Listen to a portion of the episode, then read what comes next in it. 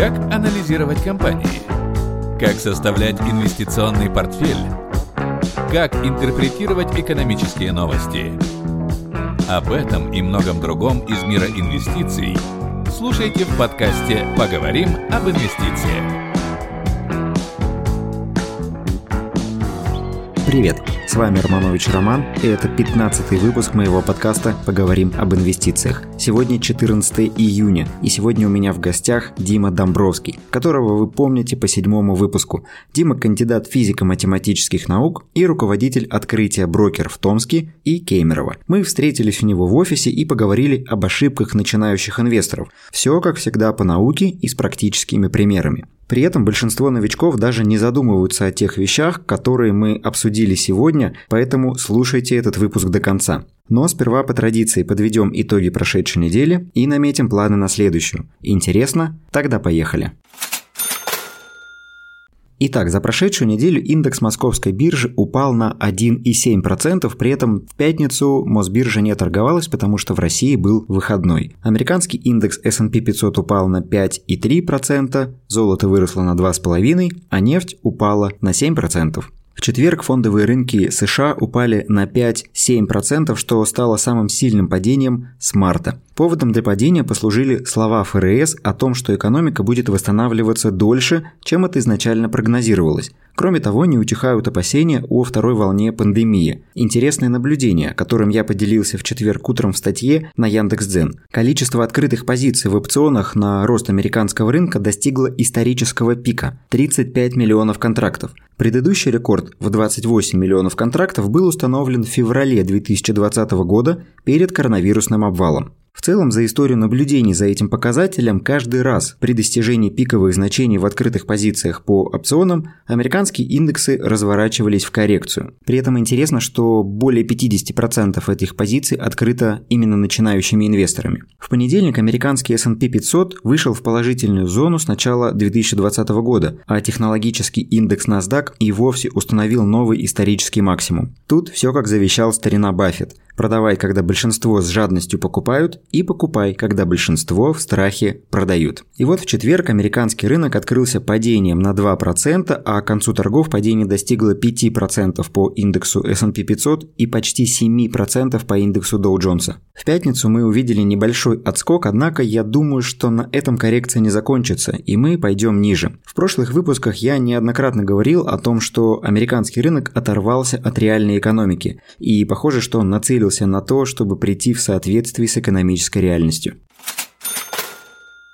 Акции Норильского никеля упали на прошедшей неделе до 19 300 рублей. С момента аварии падение составило более 10%, и в прошлом выпуске я говорил о том, что выкупать эту просадку может быть преждевременным решением. Роспотребнадзор вынесет решение о размере штрафа только 26 июня, и до этого момента акции могут быть слабее рынка. Кроме того, вокруг Норильского никеля начались закулисные игры, и некоторые чиновники призывают отстранить Потанина от руководства компании. Существует мнение, что подобные идеи выдвигает Олег Дерипаска, который владеет долей в Норникеле и был бы рад увеличить свою долю в компании. К слову, за счет дивидендов от Норильского никеля Русал гасит свои долги, а капитализация самого Русала сегодня меньше его доли в Норникеле. На неделе Владимир Потанин предложил крупнейшим акционерам снизить размер дивидендов за 2020 год в 4 раза, что больно ударит не только по акциям самого Норникеля, но и акциям Русала. Так что с этими бумагами стоит быть осторожнее до прояснения ситуации с дивидендами и штрафами.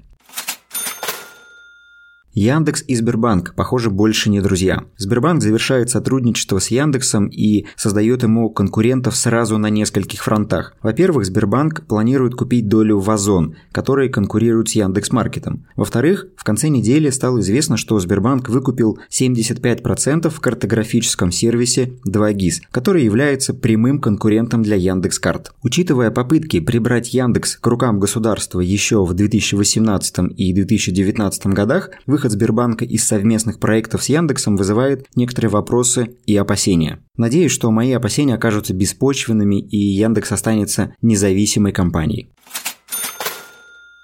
Ну а теперь перейдем к главной теме сегодняшнего выпуска и переместимся в офис к Диме Домбровскому, чтобы поговорить об ошибках начинающих инвесторов. Ну, во-первых, хочу сказать тебе спасибо от наших слушателей, потому что седьмой выпуск, который мы с тобой записывали, всем понравился, и много было отзывов, в том числе писали о том, что за один выпуск узнали о диверсификации больше, чем за целый платный курс обучения. Поэтому тебе респект. Надо за подкасты деньги брать твои.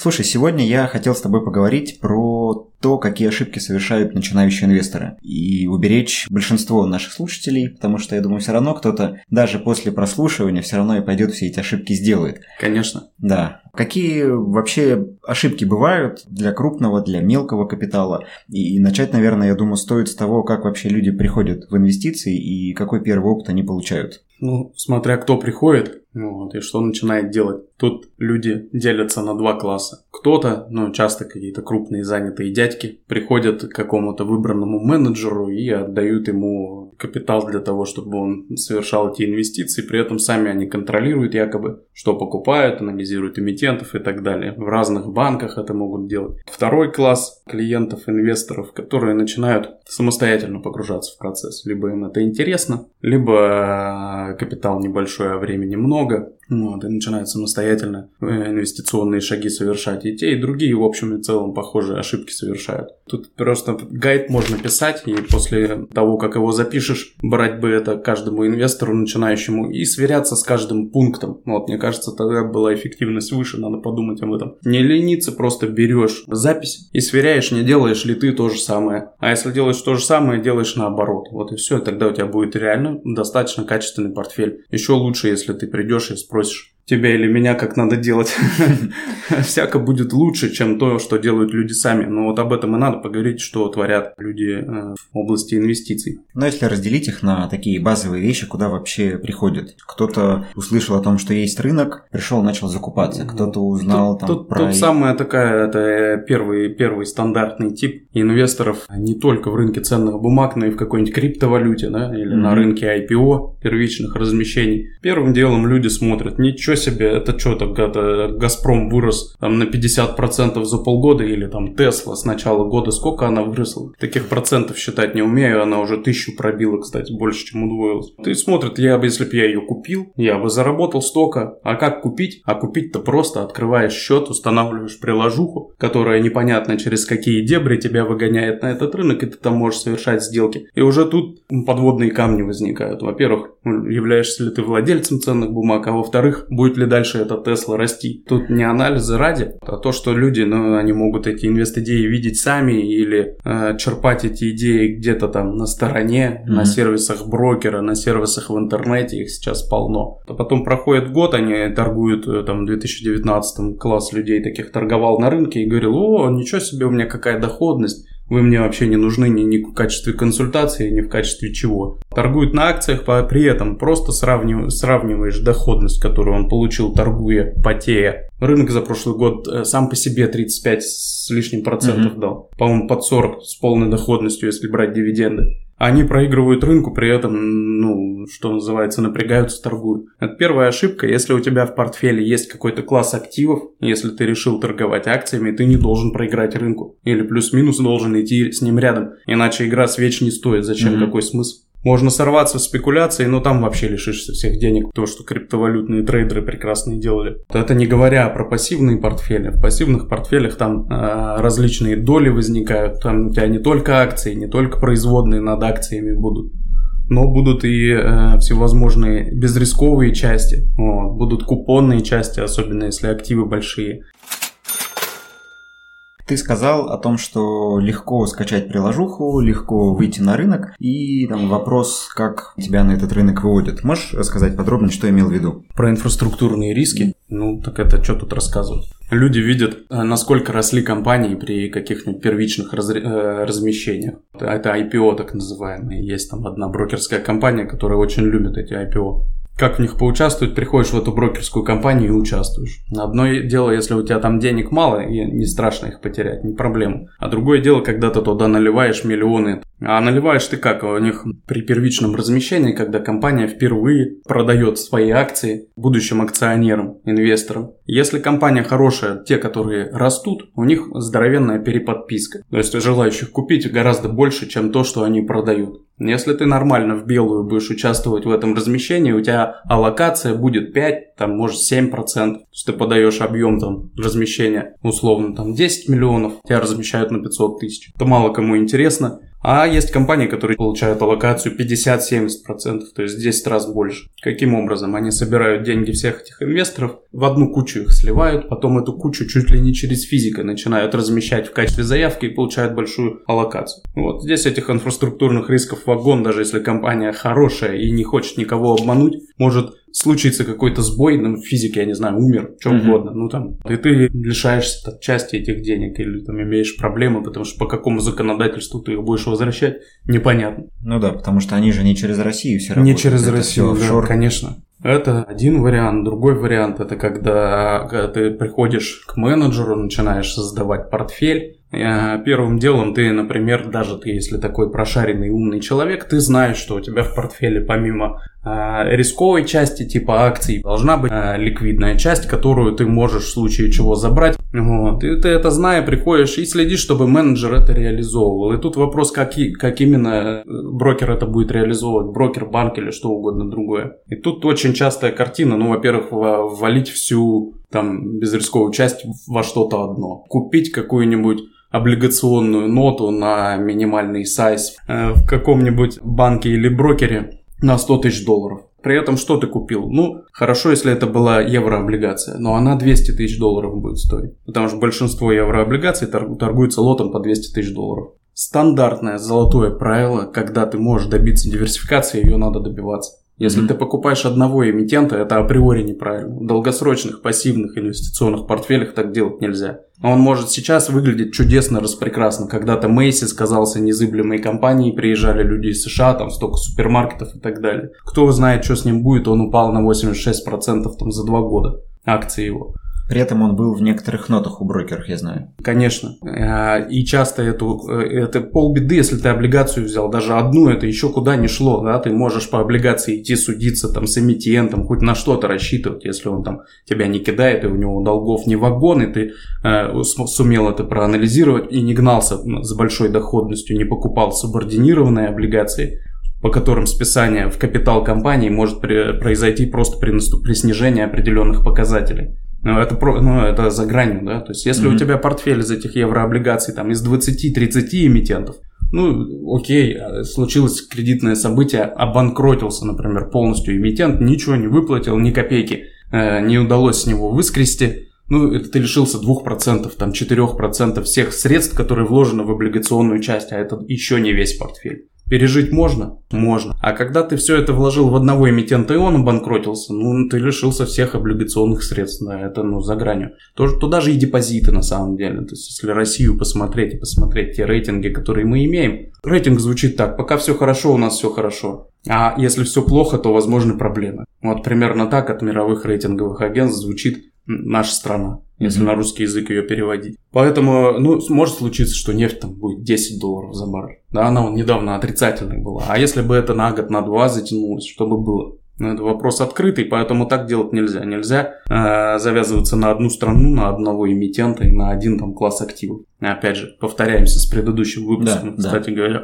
Повторение мать учения – вещь важная. Второй момент, который еще хуже первого, когда эту облигационную, точнее низкорисковую часть заводят через кредитную ноту. Так называемые CLN – это когда кредитная нота, в которую запихано там 4-5 компаний, она приносит, допустим, в долларах 6-7%, что много, и компании вроде бы там нормальные, все на слуху, все надежные. Но при этом нота платит этот купон и, и имеет стопроцентную выплату инвестированных средств в случае не наступления кредитного события по любому эмитенту, который зашит в этой ноте. И, э, часто это именно эмитент, не конкретно его выпуск, а любой выпуск облигационный, который э, имеет у этого эмитента, если по нему было кредитное событие, ты лишаешься или всех средств, или э, большей части средств, которые вложил в эту ноту. То есть, например, может быть какой-нибудь, ну там, условная компания, у нее 25 выпусков облигаций в эту ноту. Включая субординированные, да. включая вечные банды. В эту ноту включается один выпуск, и если по любому из там 20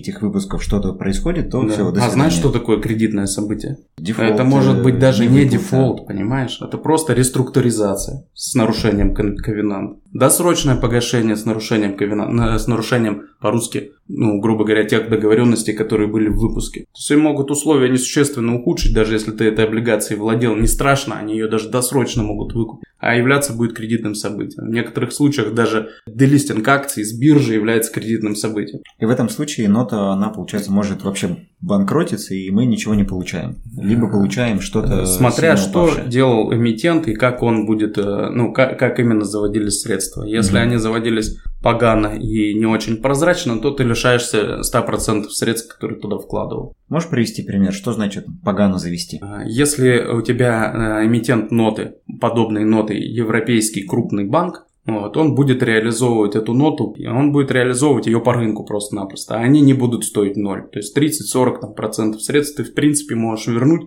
если там не кромешный тотальный капец. А в обратном случае, если у тебя не, не европейский банк, а непонятная кипрская контора в каком-нибудь офшоре, ну, вопрос открытый, получишь ты что-то или нет.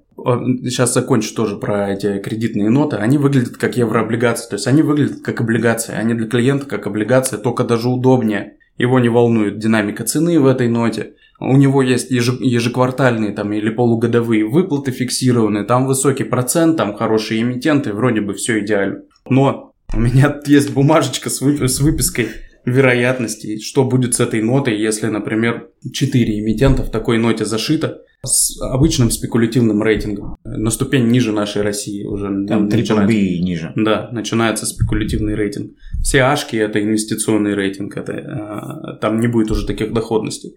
А большинство эмитентов именно с таким рейтингом в рамках пяти лет, тупо по статистике, эти че- четыре эмитента, хотя бы один из них с вероятностью 26-35% нагнется в рамках пяти лет. Проходит 5 лет, грубо говоря, вероятность 70%, что у тебя все будет нормально, то есть тебе там раз-два повезло, а на третий раз не повезет. Большинство с этим не сталкивалось, не было затяжных кризисов, не было проблем, даже коронавирусное падение очень быстро отскакивает. Быстрая хорошая реакция. И то не всех нот это касается, как в случае Мейсис, там падение тоже гигантское.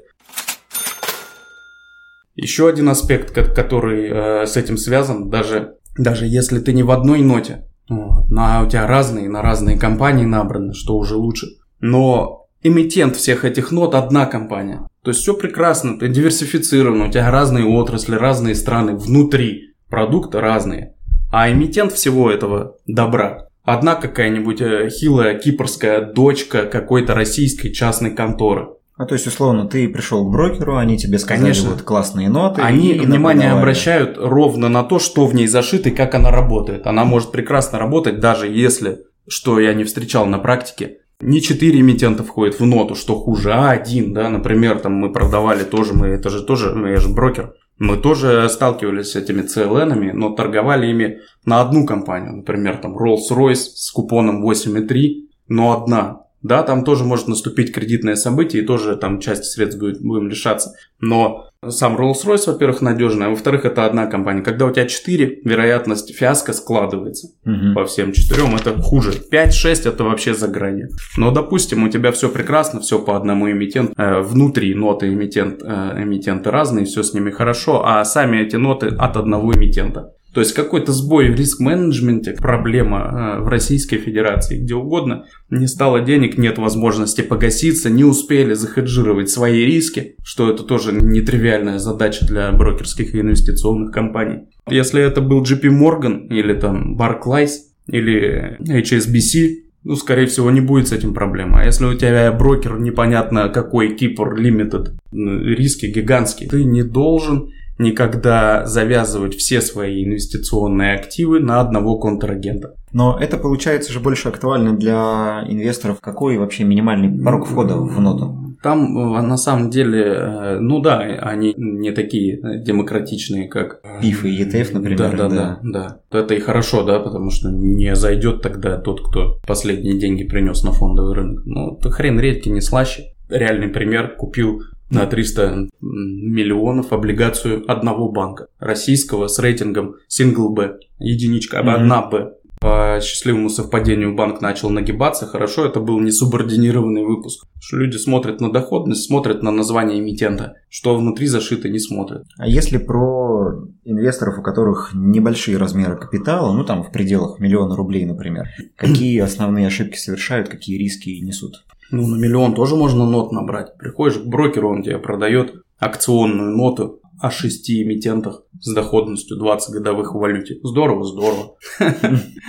Но диверсификации ноль. Здесь, конечно, на миллион надо набирать э, портфели из э, пифов, ETF и всего остального. Кстати говоря, о пифах и ETF тоже есть что сказать по поводу, ну, во-первых, стоимости за управление. Пифы дороже всегда, чем ETF, это раз.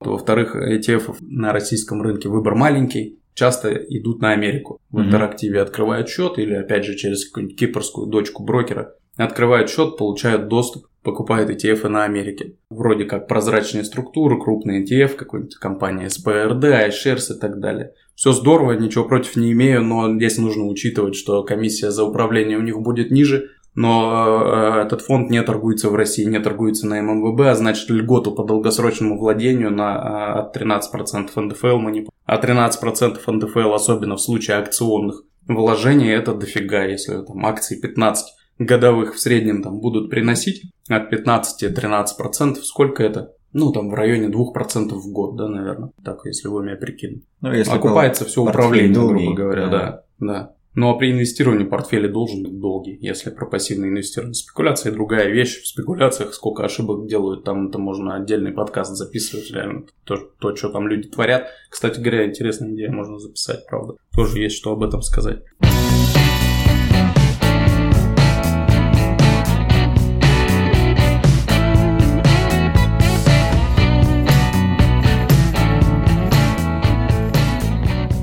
Ошибка одна из популярных. Могут прийти и набрать э, слышали где-то про то, что нельзя покупать одно, и пускай, ну, что-то одно, mm-hmm. да, нельзя купить одну акцию Газпрома, Apple, или, и надо кроме акций иметь и облигации. Допустим, человек это знает, послушал наш предыдущий выпуск. Э, часто впадает в другую крайность, приходит и покупает вообще все. Все, что видит. Чтобы было. Я реально вижу иногда портфели, там диву даешься у человека. Газпром, Сбербанк, Шмирбанк, еще какая-то ерунда. Потом услышал про ETF и купил. FXGD, FXUS, FXIT. Все подряд вообще бездумно и, и доли хаотично выбираются. Часто доли выбираются следующим образом. О, Газпром просел, надо туда добавить. Потом через некоторое время смотрим, у человека в э, рынок вырос, все прекрасно. Думаем, ну сейчас позвоню, поговорю, наверное, все хорошо. Смотрим, у него ноль доходности, как так? А у него в просевшей бумаге 60% средств. Пирамидил.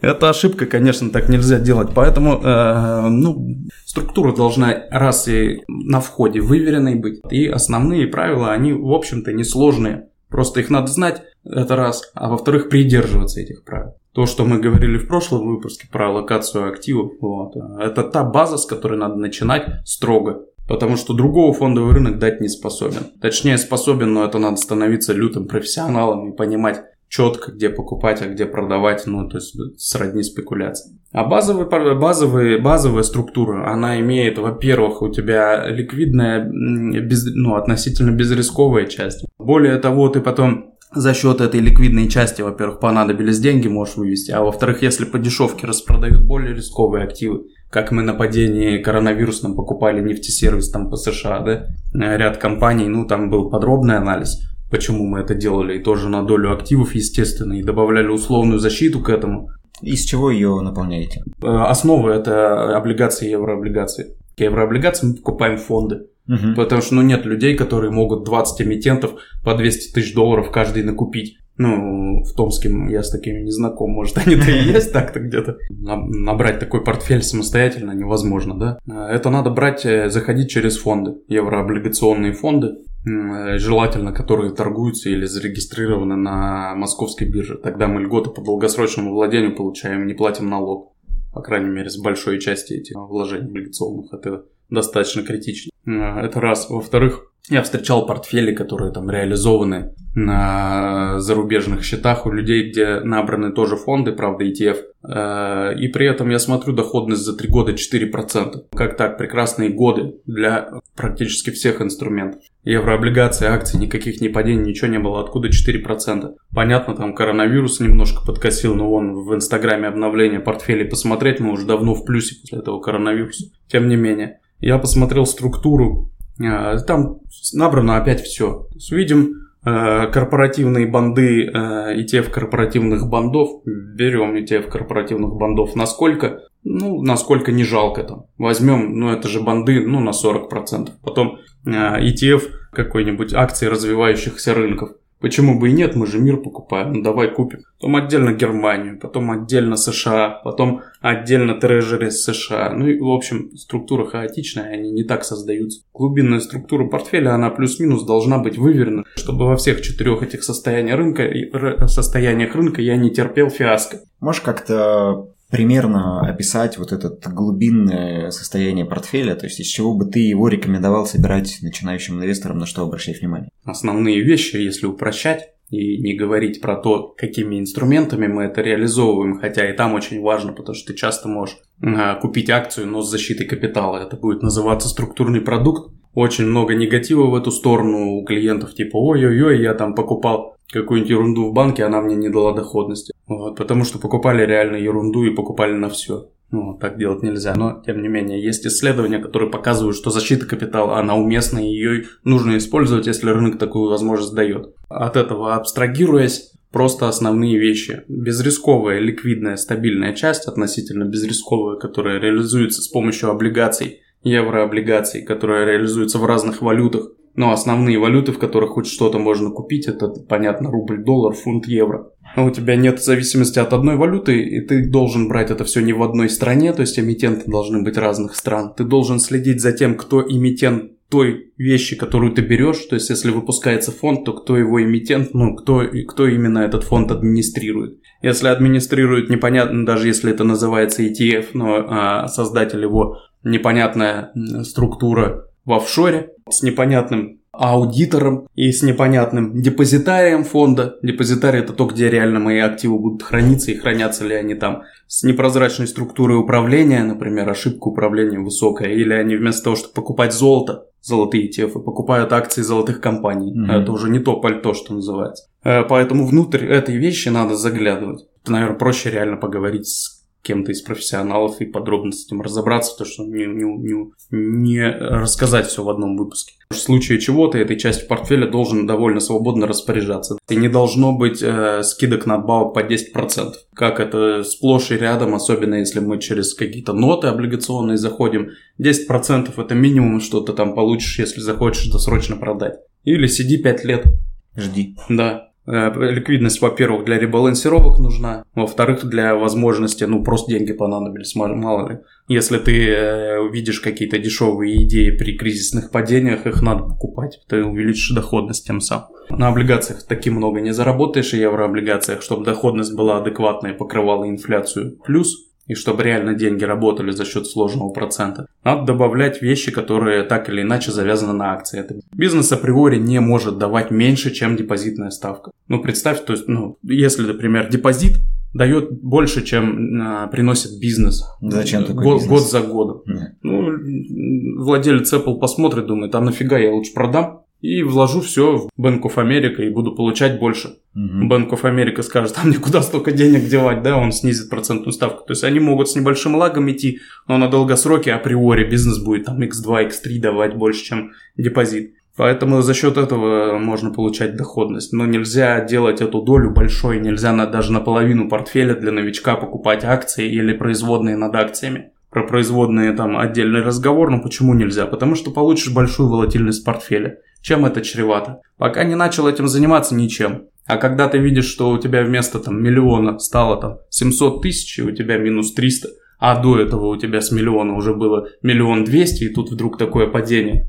Ты начинаешь думать, эти 500 тысяч, они мне как раз нужны. А, а более того, это не проблема-то в следующем, это же ты смотришь на пики падения и читаешь всевозможные новости, РБК, Facebook, там, Твиттер, еще кто-то. Все повально пишут о том, что дальше будет еще хуже.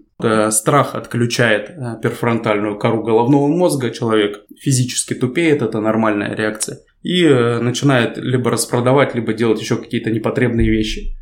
Почему так с уверенностью говорю? Во-первых, есть опыт э, работ, работы в, брокерской, в брокерских компаниях больше 10 лет уже точно, лет 12. А во-вторых, есть прекрасное чудесное исследование, которое иллюстрирует нам, как один фонд зарабатывал в течение с 2000 по 2010 год в Америке 18% в годовых валюте. Это просто космический результат, потому что с 2000 по 2003 мы видели кризис доткомов, 2008 ипотечный кризис, падение на 60%.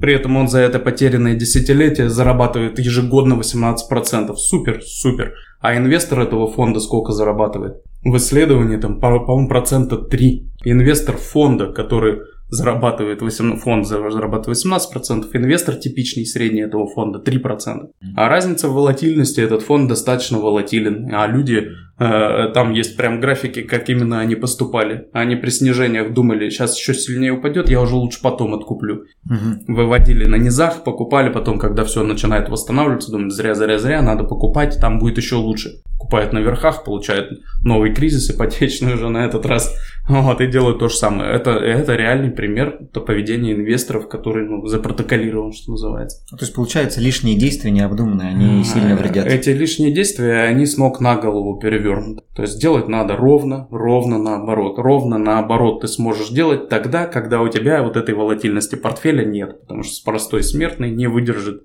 падение 50% на достаточно внятном, ощущаемом своем счете. С листотой же завел там, да, наверное, для большинства не проблема. Если ты реально накапливаешь на пенсию там или еще цели инвестиционные, ты с этим не смиришься. Еще вопрос. Имеет ли смысл э, инвестору иметь несколько брокерских счетов? И если имеет, то почему это важно? Здесь важно следить за тем, что мы покупаем. Если мы покупаем вещи, эмитентом которых является сам брокер, и совершаем с брокером вне биржевые сделки, мы получаем риски контрагента. Безусловно, тогда имеет име, э, смысл иметь разных брокеров для таких сделок. И, естественно, отдавать предпочтение более надежным компаниям. Не тем, которые, которым российские оценщики выставили непонятные там три буквы А и сказали, все, эта компания молодец. Даже если не анализировать брокера, хотя бы просто разделять. Потому что не биржевые сделки большинство пихает клиентам такие вещи, потому что они более маржинальный раз. Тем не менее, они могут быть полезны, безусловно, но надо смотреть, кто эмитент этой вещи, где проходит сделка и где, где написано, что я владелец того-то. Потому что если нигде не написано, что я владелец того-то, а где-то внутри самой компании учтено, что я якобы владею вот этой вот долей, в случае проблем у самой компании она, может, даже и не хотела бы этого. Но у нее случились проблемы и нет денег. Чем она вас, вам их отдаст? Ничем. Как вы с нее стребуете? Ну как, отлично, стребуете по законодательству острова Гернси, что может быть проще. Или там BVI, или какие еще есть. Кипр, да? На самом деле, да, очень много этих офшорных компаний сейчас. Вот. Ну и, конечно, мы не говорим ни о каких форексах, то есть туда идти нельзя ровно из-за вот этих инфраструктурных рисков. Там ну, вообще с ног на голову все поставлено. Никакие портфели и спекуляции там основывать никак нельзя. Вот, поэтому э, если брокеру, брокер нужен только для совершения биржевых сделок, биржевые сделки все учтены будут в депозитариях биржи. Это если брокер э, работает в рамках законодательства, даже российского, то проблем, скорее всего, никаких не будет. Можно все через одного, короче. Большое спасибо за дискуссию. Я думаю, многие наши слушатели задумываются о том, чтобы снизить риски и подходить к инвестированию с умом. В следующий раз через пару выпусков с тобой обязательно поговорим про спекуляции. Да, Я думаю, тема интересная. Про поговорить. Да. Там а... такие вещи иной раз творят, да, за голову хватаешься. И там очень много розовых очков, очень. Все снимать и, и верить на слово, что называется, но никто не поверит все равно. Но хотя бы мы сделаем то, что должны, мы предупредим да. и скажем как. Какое-нибудь напутствие, слова начинающим инвесторам, нашим слушателям? Ну вот это ты сложно задвинул. Какое тут может быть напутствие? Напутствие может быть, ну, если э, самостоятельно этим управляете, то разбираться досконально во всем то, что есть, но, ё-моё, это сложно. Ну, реально, это, это, это просто, но это сложно. Надо, да, консультанта, если даже не из нас, то надо знать, как его проверить. Тогда хотя бы тот гайд, которым, который был здесь, следить за одно слово диверсификация, но не чрезмерная в рамках структуры, в рамках эмитента, в рамках контрагента по вашим финансам. Чек-лист дадим для наших слушателей? Ну да, кстати, можно, интересно было бы. Давайте скажем спасибо Диме и подведем итоги нашей беседы. Первое. Прежде чем вложить деньги, узнайте, как работает ваш контрагент, где он зарегистрирован и как защищены ваши вложения. Если это российский брокер, проверьте его в реестре Центробанка, проверьте лицензии и узнайте, как и где он хранит ваши акции. Чтобы убедиться, что вы владелец ценных бумаг, запросите выписку из депозитария. Второе. Пропишите стратегию инвестиций и придерживайтесь ее. Составьте структуру портфеля, которая будет устойчива к кризисам и падениям, а на просадках рынка не продавайте, а наоборот докупайте упавшие качественные активы. Третье. Не фокусируйтесь на одном контрагенте, если используете сложные финансовые продукты, такие как кредитные ноты или структурные продукты. Если эмитентом этих продуктов будет брокер, то при возникновении проблем ваши деньги могут пропасть вместе с брокером. Четвертое. Изучайте уровень комиссий и накладных расходов. Чем выше размер комиссионных, тем больше вы теряете на долгосрочном горизонте инвестирования. И пятое. Используйте налоговые льготы. Об этом я подробно рассказал в прошлом выпуске подкаста, и если не слушали, очень рекомендую послушать и разобраться во всех налоговых льготах, которые доступны российскому инвестору. Если сомневаетесь в правильности своих действий и хотите получить совет, напишите мне или Диме.